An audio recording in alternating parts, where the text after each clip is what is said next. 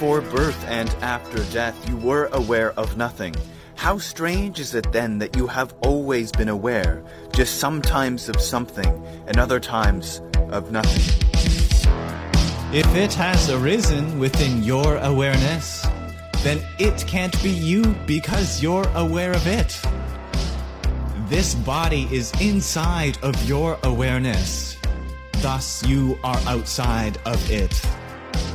The mind thinks that it's in control. But you are aware of it. If your awareness contains everything that you'll know to exist, then it is by definition the universe. Have you forgotten? You were never born. Your body was.